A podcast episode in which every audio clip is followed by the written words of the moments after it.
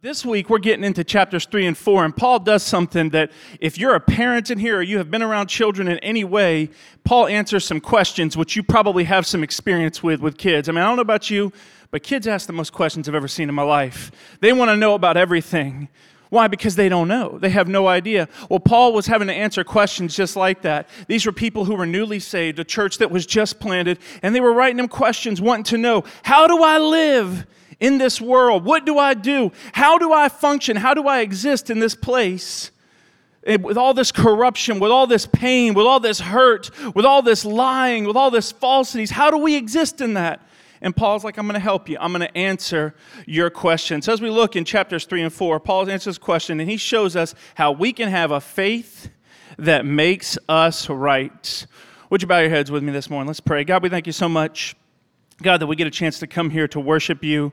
God, I pray today that you open up our hearts, open up our minds, help us to know what a true faith looks like. God, I pray for anybody in here who has pain, who has hurting, that God, you would reveal that to them today. Let them know you can heal it.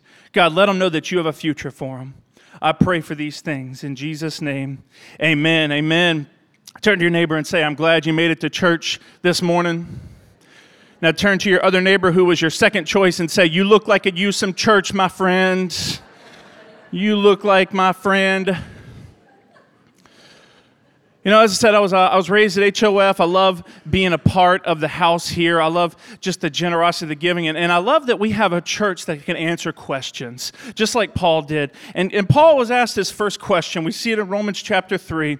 And these are, these are Jews who are living in Rome that have converted to Christianity. That's who he's writing these two books to. So these people, they know the law, they, they know the stories of the Bible, they know who God is, but they just knew about him. They didn't really know him. But they wanted to know about it. They, they, they had a question. Here was their first question, and this is what they said Does what I know about God count for anything? Romans chapter 3, verses 1 through 4.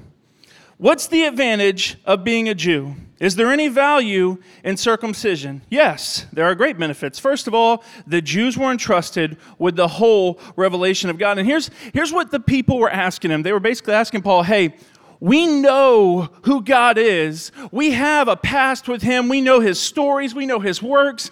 Does that count for anything? And we can relate to it like this. If you were raised Baptist or you were raised Methodist or Catholic or full gospel or any, any other, so many different churches and denominations, if you were raised in those, does that count for anything? I mean, uh, does it matter that, that I went to a Christian school or I didn't? And the answer is yes, it does. It does matter. You've had the opportunity to have God exposed to you. You have the revelation of probably who Jesus was in your life. You are blessed with the knowledge of knowing things about the Bible. So, yes, Paul was letting them know it does count, it does matter. You do know things, and that is awesome. He was telling the Jews, You know stuff. They're probably all patting him back. We know things, man. This is a good day. It's nice when you're in the know. Paul let them know, You know things, and that's great. But here's the thing it wasn't enough. Because even though they knew things, Paul wanted them to know God wanted more. God wants you to do more than just know who He is. He wants you to have a relationship with Him, and He wants to get to know who you are. He wants you to have an authentic faith, not just a knowledge of who God is. I said I went to I was raised in church and went to Christian schools. I was in Bible class 6 days a week. Trust me, if there's one thing I know, it's the Bible. I could tell you pretty much any story you want to know out of it, I, and that's great. And that was awesome for the first 21 years of my life. I knew tons about the Bible, but I didn't have a relationship with God. It wasn't until 2009 when I went to the Relentless Conference for XG that I truly gave my heart to God, that I began an authentic faith in my life. And I realized that God didn't just want me to know about the Bible, He wanted to get to know me and have a relationship with me. So, yes, it is awesome that you know stuff about God, but He wants you to have more. He wants you to have an authentic faith. So then we go to the next question. And the next question they asked him is this Is God faithful when others aren't? Is a big one. Is God still good when others aren't good? Is God faithful whenever other people aren't faithful? Can I trust God when nobody around me is trusting God? We see it in Romans verses 3 and 4. True, some of them were unfaithful, but just because they were unfaithful does that mean God will be unfaithful? Of course not. Even if everyone else is a liar, God is true. I love, I love how Paul compares it to everybody else being a liar. You ever been in a room full of liars before? Like you don't know what to believe, you don't know what to trust. I asked one of my uh, family members, I was just joking with him, I said, Hey, you ever been in a room full of liars before? He said, Yeah, I've been to Washington, D.C. I was like, Oh, that's just mean, bro. Don't, don't. And he was kidding, but, uh, but I was like, man, I, it made me think, like, what, have I ever been, like, you ever had it in a workplace and you were around somebody you knew didn't tell the truth? And you knew that they were going to stab you in the back? You ever had a friend or a family member that you're like, dude, every time I'm around you, you lie? Like, it, it makes you uncomfortable, doesn't it? It makes you question things when you're around somebody who's not honest. And they asked Paul this because the thing was, there were tons of Jews in that area who weren't trusting God, but they knew the truth.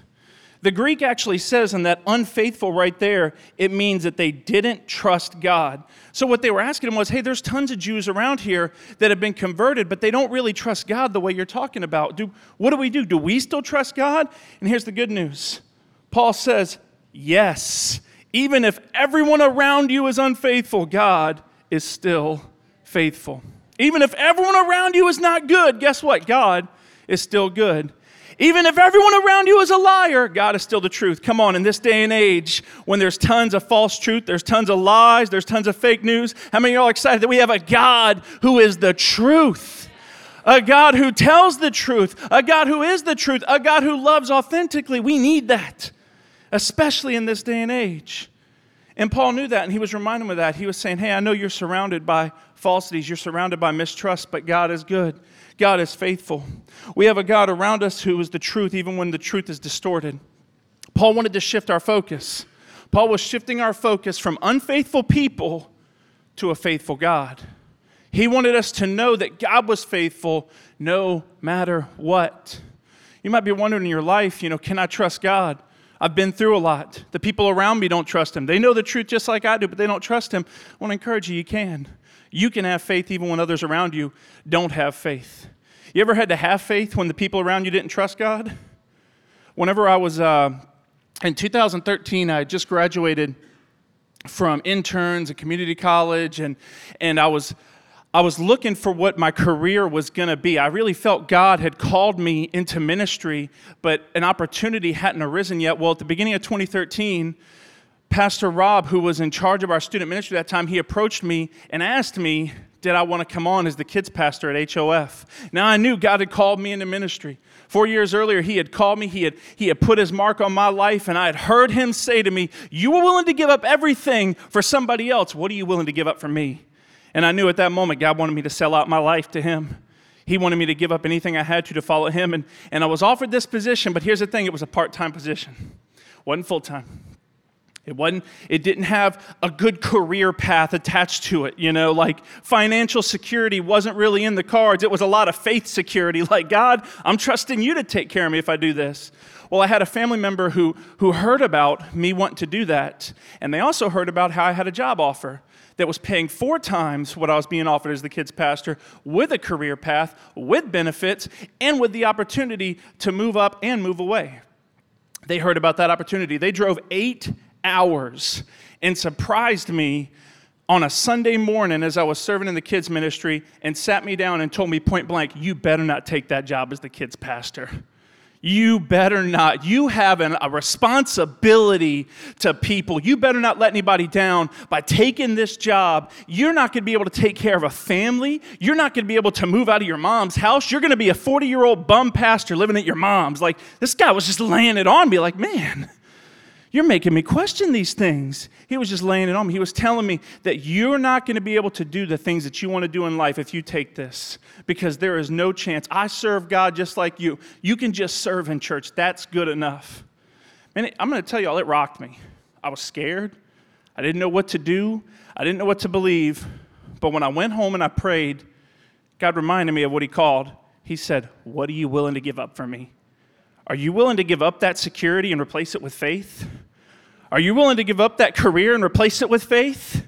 Are you willing to give up that future and replace it with faith that I've got you, that I'm faithful?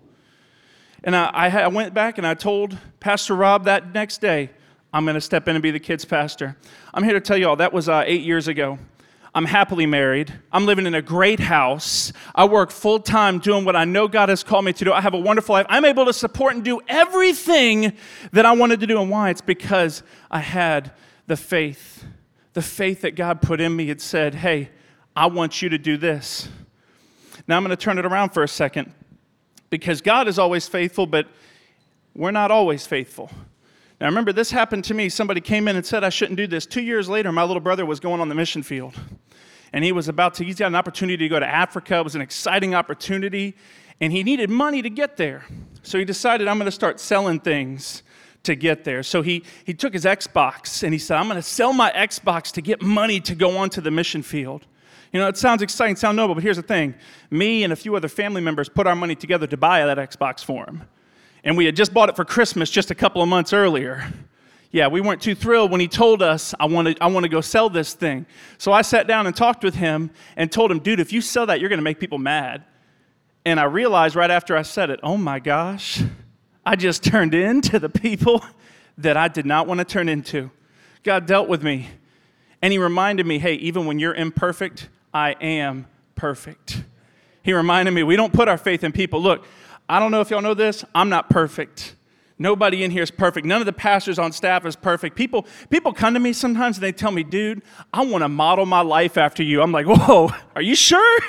Because I know me and I got issues. And sometimes it scares me, like, you really want to model what you do after you. They're like, bro, you look like you have an authentic faith. I'm just like, man, do you really know me? Are you sure you know me? And it makes me ask that question. But here's the thing I always remember that we are an imperfect church that makes way for a perfect God. We have a God who is perfect. People aren't perfect, only God is. We're imperfect people who are serving a perfect God. That's why I love being a part of Household of Faith. I love being a part of a church that's not just a church, but it's a church that gives us grace and a place to grow because we're going to make mistakes. Just because you get saved and you have that authentic faith doesn't mean you're not going to do or say dumb things. Trust me, I have done and said some very dumb things while I was a pastor, while I was an intern. There were many meetings people had to have with me where they sat me down and went, dude, if you keep going down this path, it's not going to be a good thing. Why? Because they wanted to help me. They gave me grace to grow, but they wanted to help me to do it. I love being a part of my church. I love being a part of a church that gives us that grace, that gives us that faith. So now let's get to the next question. Paul, Paul's laying out things here. He's answering the questions they have for him. And here's the next question the Jews had What about the rules? You see, they were Jewish. They had the law. Come on, they had the law and it was good for them. This is what it says in Romans 3 9 through 11. Well, then, should we conclude that we as Jews are better than the others? He said, No, not at all. For we have already shown that all people, whether Jews or Gentiles, are under the power of sin. As the scriptures say, no one is righteous, not even one. No one is truly wise. No one is seeking God. Here's what Paul was reminding them hey, you were born into a sinful world.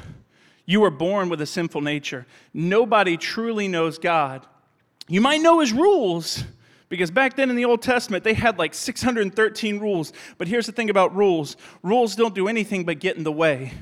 Rules, rules have a way of exposing our sin, but then guess what people start doing? They start hiding their sin. Romans 3:20 says, "No one can ever be made right with God by doing what the law or the rules command." The law simply shows us how sinful we really are. You can't get to heaven by keeping a simple set of rules. Back then, they had 613 rules to follow. 613! There's like six rules in my house about where things go, and I can barely follow those six rules that my wife has for me. She's like, Your shoes do not go here. My shoes always end up there. Like, your shirts don't go on the back of this. Man, somehow, my shirts always, I don't know about you, but I struggle with these things. Like, we can't, we can't put this here. Oh, I'm going to try to remember it this time. Like, six rules, six places. But I have trouble remembering it. Anybody here ever played, uh, you ever played board games before? You ever, you ever grew up, like had some family board game nights? I learned something about board games growing up. We, we played, uh, we loved Monopoly in my house. Do I have any Monopoly lovers in the house? Anybody? Yeah, come on. The thing about Monopoly at my house was it was a contact sport, all right? Monopoly ended many a nights with fistfights, table flips, or things thrown. True story. We have pictures of it, it's bad. we played Monopoly. We loved it. We had a great time. And a few years ago, I was hanging out at some friends' houses, and they said, "We want to play. Let's play Monopoly." I'm like, "Oh yeah, this is gonna be good." We started playing Monopoly, and I noticed after a couple of rolls around the board, they were playing with some very strange rules. I'm like, "What do you mean you're mortgaging off something? Like you're starting a bidding war? Like what? What are you doing? You're not playing Monopoly." They started yelling at me. I started yelling back. I'm like, "I'm a pro at this. I'll scream at Monopoly. We're about to fight." I know how to win this game, and it's be the last man standing. We started going, and they went, Dude, have you ever actually read the rules before? And I'm like, We've been playing this game for 30 years. We pulled out the rule book, and they showed it to me. Turns out, we've been playing for 30 years with house rules. We, we didn't, I didn't know how to play Monopoly at all. And you know what I realized? When I learned the rules, I stink at Monopoly. I'm not very good because I learned the truth. And that's the thing that rules do. Rules just make us realize, man, we stink. There's no way I can live up to these rules. There's no way that I can that I can make it, I can accomplish enough things to get to heaven. But here's the good news. Paul wanted to know that's what Christ did for you. Jesus came to pay the price for all those rules. And Jesus came to save us. Romans 3 21 through 24 says this, but now God has shown us a way to be made right with Him without keeping the requirements of the law. So, hey, without keeping all the rules, I'm going to show you how to be made right with Jesus. And it was said in the promise in the writings of Moses and the prophets long ago we are made right with God by placing our faith in Jesus Christ. Placing our faith in who? Jesus Christ. Come on. We are made right by placing our faith in Jesus Christ. And this is true for everyone who believes what? No matter who we are. God doesn't care whether you're old, whether you're young. He doesn't care whether you have a crazy past with a ton of bad things in it or you have a spot clean past. He does not care. He loves you. And He said, no matter who you are, because of Jesus, you can be made right with me. Go to the next verse. It says, For everyone has sinned and will fall short of God's glorious standard, yet God, in His grace, freely makes us right in His sight. And He did this through who? Christ Jesus. He did it through Christ Jesus, where He freed us from the penalty of our sin. God knew we couldn't live up to the law. He knew there was no way to keep 613 rules. Look, y'all probably all give your kids one or two rules in here keep your room clean, keep your bathroom clean. Do they do it? No, two rules. Can't follow it. I saw half the kids in the room nod, the other half were like, some of them looked at their siblings and looked at them and went, No, you're lying right now. So now we can add falsities to the list of things. But that's the thing. We can't keep the rules. God knew that. That's why He sent us Jesus. That's why he sent the one and only person that could pay the price for all those rules. You see, Christ shows us the way without having being perfect. Thank God I can get to heaven without having to be perfect.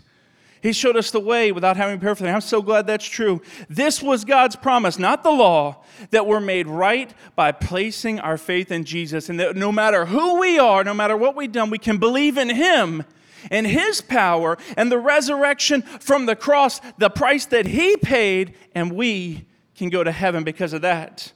You see, here's the thing about grace. I'm going to just do a simple definition of grace. Grace is a favor done out of the spontaneous generosity of God's heart without any expectation of return and always toward a friend. Who in here gives you the most grace in your life? Is it your enemies? Probably not. Is it your coworkers? Maybe. But I guarantee you, your friends and family do. I guarantee you, the people that you have relationship with, they'll give you the most grace in your life by far. Why? Because they have that relationship. Here's the thing God wants that same relationship with you. He extends that same grace and says, I want to be in a relationship. I want you to know who I am and I want to know who you are. I want to be, we tell the kids all the time, Jesus wants to be your best friend. And it's simple, but it's true. He's your Savior. He wants to walk step in step with you, and He loves you. But we have to have that authentic faith in Him faith that He died on the cross for our sins, faith that He was resurrected three days later and conquered death. Just like that scripture said, we can't pay for the law, but Jesus did. And we can have a faith in Him that will deliver us. We are saved in grace through faith. And this is huge news because, especially back then, this is counterculture to religion. You see, the Jews back then, they all thought that the way to get to heaven was to follow all the rules and laws that God had given them, all 613. I don't know how they thought they could follow that, but they thought, if I do this, I'm going to get to heaven. But that's not, that's not what God wanted them to know. He said, You're going to get to heaven because of what my son has done. I'm not trying to be good enough for God. I'm never going to be good enough for God, but God is always good enough for me. God always makes room for me and my faults and says, I love you. I know you've messed up. I've seen your past. Guess what? I sent my son to pay for that past because I wanted to give you a future with me. See, God cares about all of us, and He loves every single one of us.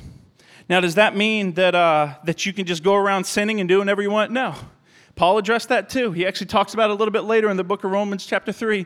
He says, No, that doesn't mean you can go around freely sinning and doing what you want. It means that when God comes and lives inside of you, He wants to help you live the right way. He wants to give you that authentic faith so you have His Spirit living inside of you, so that motivates you to make the wise choices in your life. You know, I don't know if uh, any of y'all have ever struggled with this before. Probably not, because most of y'all are probably way, way better than I am. But I used to struggle with cursing um, something terrible. And here's the thing about me and cursing I am the most uncool sounding person in the world when I curse. Like, you ever hear people when they curse and you're like, dude, you sound dumb? Like, that was me. Like, I sounded terrible when I said curse words. But I, I struggled with it for like 10 years. I started cursing when I was like 11 years old. I was around some bad influences. But I started cursing. I couldn't stop, couldn't stop. I got saved. And I remember I had been trying to stop cursing for years. And I remember laying it down when I turned 21, when I got saved, when I put it at God's feet and said, God, I am ready to stop this. I am laying it at your feet because I can't beat this on my own. And I can safely say, 12 years later, it is not something that I struggle with on a daily basis anymore. It is not something that I, from that moment forward, it was not a huge part of my life. It was not holding me down every single day of my life. I didn't have to watch my conversations that I had with people, especially in church. God delivered me from it. Why? Because His Spirit was inside of me and He wanted to motivate me and help me to live the way that He wanted me to live. He gave me grace because I'm not perfect. Trust me, there are still times where I say bad words. If you're like me and you've sat in traffic in South Louisiana, you know, you know sometimes you don't say good words. But that's why God gives me grace. He says, I know you're not perfect, but I'm going to keep motivating you to be better. I'm going to forgive you that sin, but I'm going to help you to not do it anymore. And He wants to do the same thing in your life. He extends that same grace to every single person. So, the first question Does what I know count? Yes, it does. Second question What about the others who aren't faithful? God still is faithful. Third question What about the rules? Well, God gives us grace. So now we get to the fourth question. And this is this one's kind of this one's kind of tough. This is getting to Romans chapter 4 now. Because the Jews, remember, they knew the stories of the Bible. They knew who Abraham was and they knew who Moses was and they, they knew these things, but they didn't really know God. So they, they asked him a question. They said, Wait a minute. How do we know this is true? Has God done this before? Why should we do this? That's what they asked him. Why should we do this? We know the stories in the Bible, and there's this new age thinking. This doesn't sound quite right. In Romans 3, uh, 4, chapter 1, this is what they asked him. So, how do we fit what we know about Abraham, our first father of the faith, into this new way of looking at things? If Abraham, by what he did for God, got to God who approved him, he could certainly have taken credit for it. But the story we're given is a God story, not an Abraham story. You see, here's how Paul answers this. He says, Hey, Abraham was the father of our faith. God was doing this back when Abraham was around. We just didn't see it. We thought it was all the rules. God was like, No, no, it was the faith. Paul explains it to him right here. Abraham, who was the father of faith. Now, to give you some backstory on the story of Abraham, Abraham lived 2,000 years before Jesus. He lived about 2,000 years before Jesus, sometime around 2000 BC. He lived 400 years before Moses. So, before the law even came into play with the Jews, Abraham was around. He was the original father of our faith. Romans 4 3 through 5 says this For the scriptures tell us Abraham believed God and God counted him as righteous because of his what? Faith. It never says he was counted righteous because of his works, because of what he did, because of things that he thought. It says he was counted righteous because of his faith. That word believe, when you look it up in the Greek, it says to put his trust in, to put his faith in.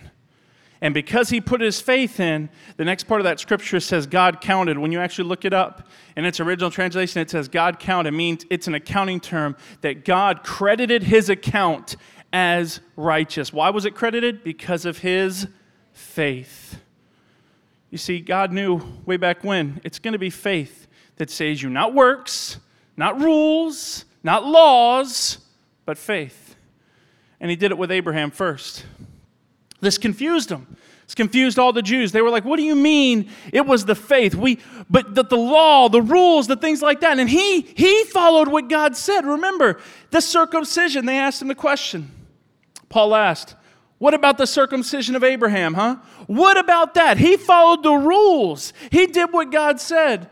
Paul answers them in Romans 4:10. How did this happen? Was he counted as righteous only after he was circumcised or was it before? Paul said, clearly, God accepted Abraham before he was circumcised. Why? Because salvation is a gift. You can't pay for it, God paid for it. He sent his son to pay for it. Abraham had faith and believed in God, and because of that, he followed God. You know, I, I, don't, I don't serve and follow God because I think there's a set of rules that we have to follow to get to heaven, or there's a set of standards that we have to do and rules that, get, that make me a Christian. I follow God because I have faith that He's going to lead me. I serve Him. I love Him. I give. I forgive people. Why? Because of the faith that He puts inside of me. We do good because of our faith. We do good because of our faith. We don't do good just because that's what the Bible says. We don't do good just because that's the right thing to do. We do good because we have faith in God and He asks us to do good. He asks us to do good. Romans 4 16 through 17 says this So the promise is received by faith, it is given as a free gift. Come on, everybody likes free gifts. I don't know about you, but I love it when somebody gives me a free gift and we are all certain to receive it, whether or not we live according to the law of Moses. If we have faith like Abraham, for Abraham is the father of all believe, that is what the scriptures mean when God told him, I have made you a father of many nations. It happened because Abraham believed in God. He believed in the God who could bring the dead back to life. Come on, that's an exciting thing. We have a God who can restore. We have a God who can bring the dead back to life. We have a God who is alive in us and He wants to help us to live for Him. You see, whenever uh, Abraham is old, he had, a, he had a certain promise that God had given him. He had a promise that God had given him, and, and God had told him, You were going to be a father. Now, he told Abraham this when the dude was like 100 years old. If I told some of the people in here who were in their 40s and 50s you were going to be a parent, you're looking at me like, You better shut your mouth right now. That ain't happening, Jack. Sorry. He told Abraham that when he was 100. Now, Abraham had to look at himself and he had to look at his wife. He probably made, first off, like a realistic God, I ain't getting up and down the basketball court anymore. Like, you're telling me I'm going to have a kid? Do you know what it's like having a kid, God? Just, just being sure we're on the same page. But he had faith. And even when he had no reason to, Abraham was going to believe in God. You see, Abraham knew okay, this is the God who brings the dead to life. This is the God who is a God of resurrection, a God of immense power, a God who heals, a God who loves, a God who cares. If God is telling me that you can do this, I'm going to believe that he can do this. I answered the, the five questions that the Jews had for Abraham. Now I want to just get into four practical things that you can learn as you go as you go throughout the day. How can I live out this faith that you're talking about? They answered the questions that Abraham had, but how do I live out the faith that you're talking about? Here's the first thing of this Paul, Paul answered the questions, and this is the encouragement. Even when there is no reason to, keep trusting God. Even when there's no reason to, keep trusting God. I know it, it sounds completely illogical. If you're like me, I like logic. All right, I like it when things make sense. Sometimes things just don't make sense. That's why we call it faith. And I was told a few years ago, I was uh, helping my friend hook up their uh, TV system at their house. And it was me, him, and his wife. And, and we tried to hook it up. We put the TV, we put the little box in. This is back when we actually had a box to play this. We put it inside of, a, of the, the TV stand, but we couldn't put it in there to where it was flat. We had to turn it sideways and stuck it in the drawer. She says, That's not going to work for me. I'm like, Well, it's the only way we can make it work. She said, That's not going to work. Okay, well, I'll pull it out and I'll put it flat right here. She said, That won't work either. I'm like, I got two options here. We can turn it sideways or we can put it flat. Neither one of those options are going to work. I said, You're being illogical right now. She said, When are you going to learn women are not logical? I was like, Oh, I learned something right here. It didn't make sense to me, but for her, it made total sense. I didn't want to see that box, and we better figure out a way to make that box not happen. Didn't make sense to me, but it made total sense to her. And I was like, okay, I understand now. That's the thing. Doesn't always make sense, faith. It doesn't always make sense having hope when we don't want to have hope. Abraham in Romans 4:18, even when there was no reason for hope, Abraham kept hoping. He kept believing that he would become the father of many nations, for God had said to him, that is how many descendants you will have. Come on, that's an exciting thing. Abraham believed even when he didn't have to. You can believe even when you don't have to. You might think there's some relationships in your life that are dead because of past hurts, past pain. You might think that there's some things that have no future. I want to encourage you we have the God who brings the dead back to life. We have the God who can restore things that are not able to be restored. We have a God that can open doors that have been closed sometimes for years. You might think, I'm too far gone from God. You have no idea. That's why I want you to have hope. Because just like Abraham, we have a God that can do anything. Anything. The second thing is this stay strong while waiting by not focusing on your problem, but the promise. And Abraham's faith did not weaken, even though at 100 years of age he figured his body was as good as dead, and so was Sarah's womb. He knew that he was 100, that Sarah was 100, that his wife, the chances of her having a kid were very, very low. But Abraham kept hoping. He kept believing in God's promise because God had promised him, You are going to be the father. What promise has God spoken over your life that you need to keep believing in? What thing has He put inside of your heart that you know, I need to hold on to this? I need to keep believing this. This is important. Even when it doesn't make sense, I'm going to hope and hold on to this promise because I have the God who said this is what's going to happen. We got to stay focused on that promise. Third thing is this strengthen your faith in God's promise. Don't argue with the devil. If you're like me, you ever have thoughts that just run through your head sometimes? Like all of a sudden you'll start arguing about something. You ever have the best arguments in your life in your head when nobody's around? That's me. I start arguing, and you know what the enemy likes to do? The devil loves to get into my head. He loves to say, This is what's going to happen. You're not good enough. This isn't going to work out. You don't have a big enough team. You're not in a big enough church. They're not going to approve this project. You're not going to be able to do this. Romans 4:20 Abraham never wavered in believing in God's promise. In fact, his faith grew stronger. And he is that that is that he brought God glory. Come on now. Abraham didn't stop believing. It says that he never wavered. Wavered means to doubt based on a dispute or a debate. You see, sometimes we can go off into a dark place. Sometimes we can go off into, it might be a room, it might be a closet. We go be by ourselves and we'll sit there by ourselves and we'll just, we'll go back and forth in our head. We'll say, there's no way. This isn't going to work. But God's saying, no, no, don't waver. Keep it in the light. Hold on to the promise that I've given you. Hold on to the word that I've spoken you. You are my son. You are my daughter. I love you. I have a good future in store for you. Don't let go of that. Don't believe what the devil says. Don't argue with him. You just tell him, My God said this, and I'm believing that, not you. Get out of my head. Come on, don't argue with the devil. The next thing is this go all in believing that God can do what He promises. Go all in believing that God can do what He promises.